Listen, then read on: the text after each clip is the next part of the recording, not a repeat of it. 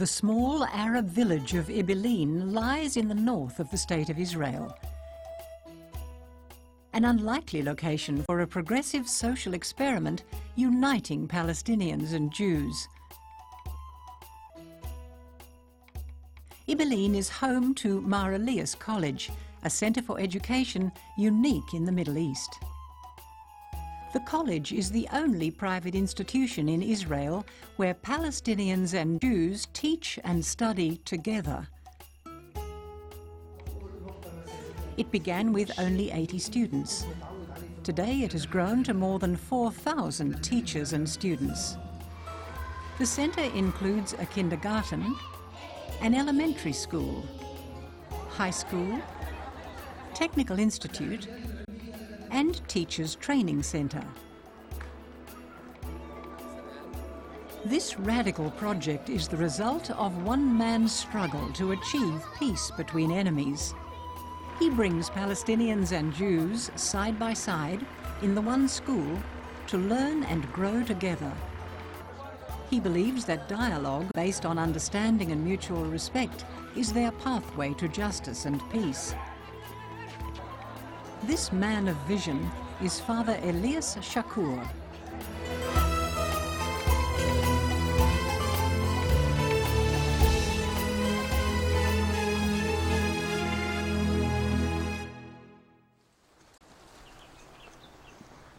Father Chacour is a Palestinian who is also a citizen of Israel. After completing six years of study in Paris, he came to Ibilin as a priest in the Melkite Catholic Church. Palestinians called him Abuna, the Arabic word for father. Two weeks after my ordination in 1965, my bishop sent me for one month to a certain village called Ibilin. He said, For one month, Father Chacour, and then we will decide for your final assignment. The village had no electricity. We hardly have had water once, twice a week. No telephone, no roads all, uh, all over the village. It was a rather primitive situation. I came for one month to that village, Ibilin, and as normal, the bishop forgot me, and I forgot myself. I'm here in this village for the 36th year already.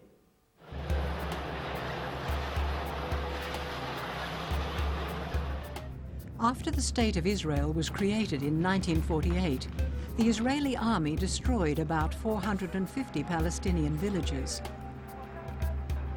The government confiscated Palestinian land without offering people compensation or assistance. The families from four destroyed villages began life again in the old Arab village of Ibilin. The long-term effect of the destruction of the Palestinian villages was not the fact that the houses were destroyed only. It was the real self-esteem that was destroyed. It was the dignity that was completely smashed. It was all the infrastructure, educational, economical, religious, political.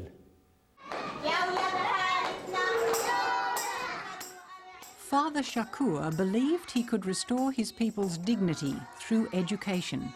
He began by building a kindergarten in the village, then community centres and libraries throughout the region of Galilee. In 1982, Father Chacour's decision to build a high school would dramatically change the Ibilin community. I was inspired to build this school because of the absence of education for our children in this village of Ibilin, and also because of my deep concern to provide the best education possible for our Arab minority, including our Christian Arab minority, I thought it is the only way to be able to converse, to dialogue, and to negotiate with our Jewish brothers and sisters in the country to live together not only as neighbors but as partners to share building up this country for Palestinian Arabs who are citizens of Israel and for Israeli Jews. And that's how I started in 1982. And another factor that was extremely important in a village like this with 8,500 inhabitants, whose majority, I mean 50%, are below 14 years old, and we had no high school. Only 90 teenagers went to high school in the surrounding towns and villages, among them five or sometimes six girls. And we have many more girls than that, you know. That's why I decided to do what nobody accepts to do to build a high school in this abandoned and lonely village of Ibilin. The biggest difficulties and problems I encountered from the regime, from the central government in Israel, who refused adamantly to issue a building permit. So stubbornly did they refuse that I had to decide to build without building permit because our boys and girls deserve the best education despite the ill intentions of some people in the administration.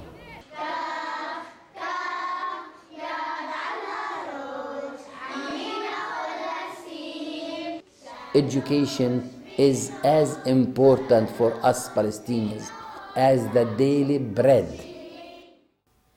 Money and wealth can be lost. Land has been confiscated. Uh, leadership disappeared but education, the level of understanding, the possibility to weigh things and to value things, the, the capacity to go beyond your present situation, to be creative, to be innovative, to think, to ask questions, that is education.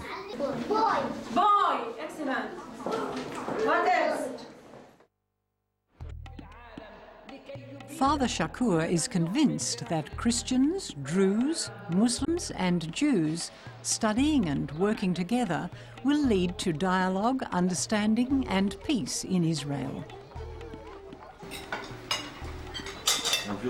Yasmin is a Palestinian Christian.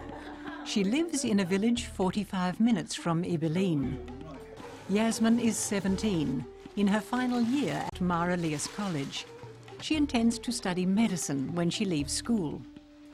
As a Mar Elias student, I think all the students in Mar Elias um, was brought up by Mar Elias College to be to be hopeful and to fight and to achieve all our rights.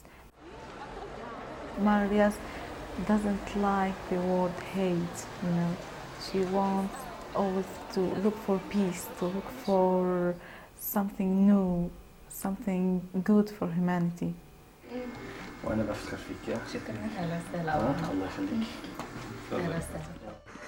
Mysum is a Palestinian Muslim. She's 16 and has grown up in the village of Ibilin. Mysum aims to make a career in either computers or medicine, where she can be helping people uh, Abuna Chacour, uh, I respect him a lot because he, although people say it's like a Christian uh, school or something, it's not. It's like for, he respects us all and we all feel like uh, we feel the same there. And they, uh, what, what's so special in it is like they take each and each student and try to make the best, take the best of him.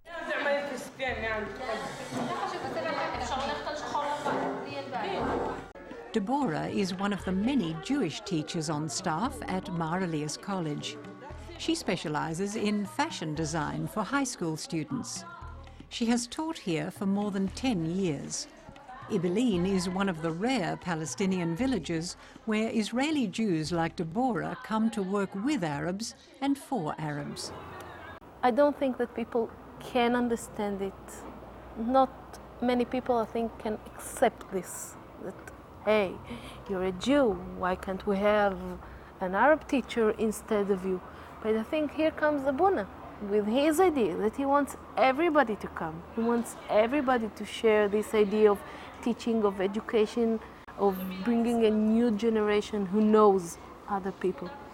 I didn't even think for a day to leave this place and look for another school, unless I'll get fired, but I don't know about it.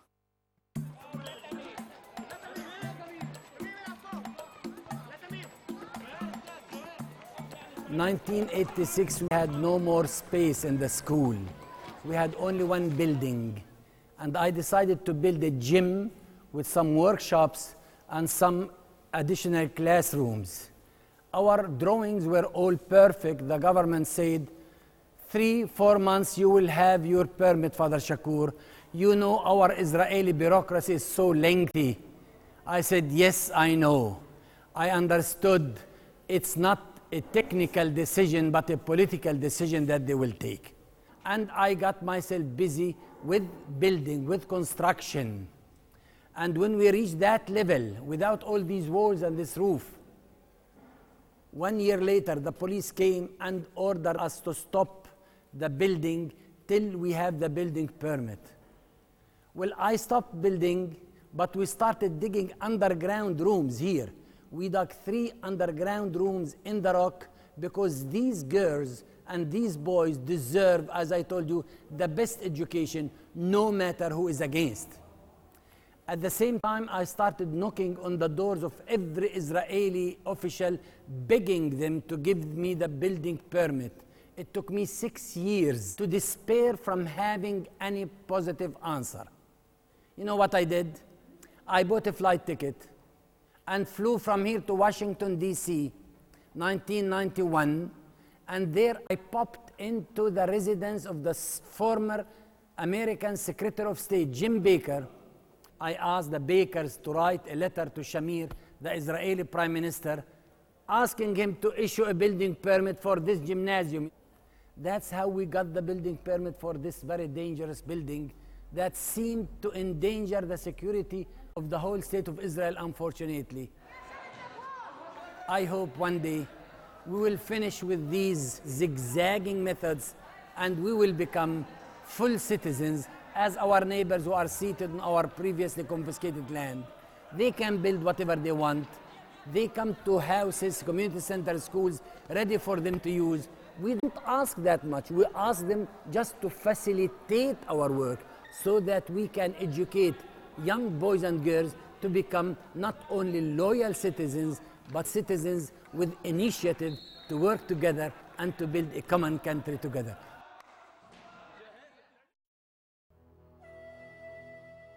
Father Chacour's books, Blood Brothers and We Belong to the Land, published in 29 languages, have given him an international profile.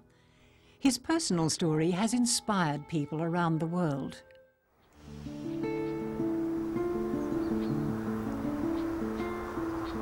This is my father's land. We had lots of land here. We used to make three tons of dry figs every year. That's a huge amount.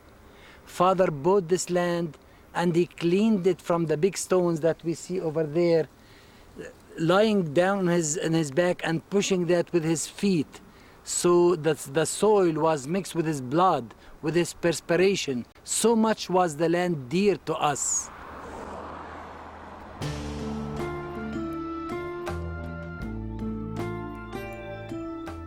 Country around the village of Baram was one of the last regions the Israeli army occupied in the 1948 war. The villagers believed that the Israeli soldiers were making the area secure, so they vacated their homes without offering resistance. In those days, 1948, we prepared the big banquet for the Jews, for the soldiers whom we considered survivors of the concentration camps, our blood brothers. They ate our food, we gave them our beds, and we slept on the roofs of our houses.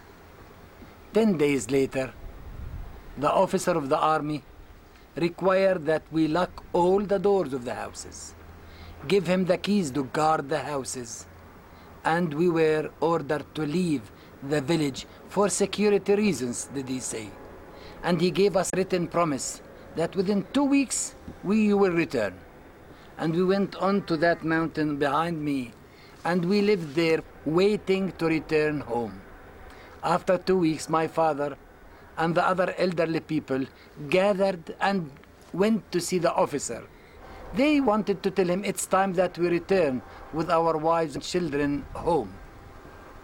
They never returned to us. Later on, we learned that they were loaded onto military trucks under the threat of weapons and driven from here far away to the neighborhood of the city of Nablus in the West Bank that was not under Israeli control, it was under Jordanian occupation still. We appealed to the Supreme Court of Justice of Israel. The resolution was in our favor. These are good people who have helped the Jews, who prepared them food, who never resisted any Jew. Why should they be punished? The Israeli Supreme Court of Justice decided in the villagers' favour, pending a special permit from the Israeli military. In 1953, the military agreed that the Baram villagers could return to their homes on Christmas Eve. When we arrived to the neighborhood of our village, we saw the airplanes coming from don't know where and bombarding the whole village, blowing it up in the air, absurd act. And we saw that and we started crying. We never wanted to settle accounts with the soldiers.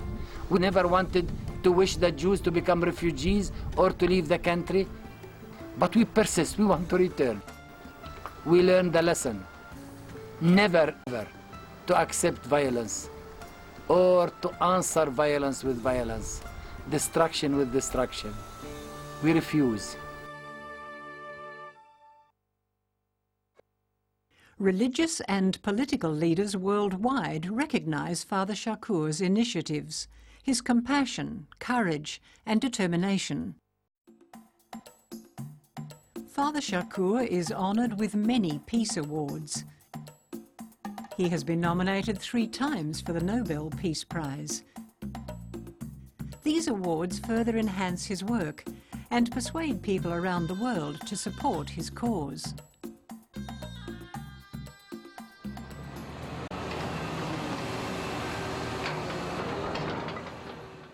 The Buddhist Niwano Peace Award from Japan provides Father Chacour with the equivalent of half a million Australian dollars towards building the college auditorium. Around five or six workshops. The auditorium is large enough for the whole campus, around 4,000 people. It will take one and a half years to build if the college has sufficient funds. Meanwhile, Father Chacour has his heart set on an enormous project. His next goal is to obtain American and Israeli accreditation to build Mar Elias University. Within a few months, we hope, we are almost sure, and you can never be 100% sure in this country. We are almost sure that we will get the building permit to add floor 5 and 6, and that will be the nucleus for the Christian Arab Israeli University, the first and only one that exists in the Holy Land. And I want here to have Palestinian students together with Jewish Israeli students together around the same tables preparing now and today the kind of future they want for their children tomorrow. This is the only way for peace and for justice.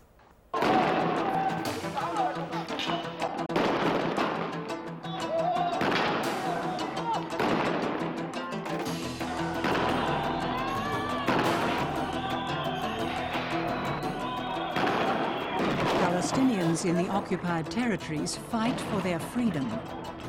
Palestinians living within the State of Israel are engaged in a different struggle, a struggle for equality. However, during the latest uprising, the Israeli army, using live bullets, shot some of their own Arab-Israeli citizens.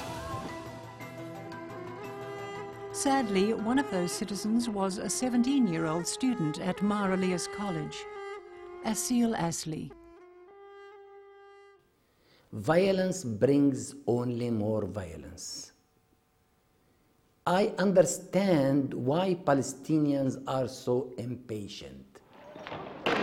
The presence of armed soldiers, the situation of no freedom, of circulation, no jobs, no schools, no future. Human beings are not born to be under occupation. Human beings need liberation, freedom, full freedom. And all the time, the Palestinians have no freedom in their own homeland. I'm afraid my Jewish brothers and sisters will never enjoy any full freedom. Less also would they be able to enjoy peace or security. It's impossible.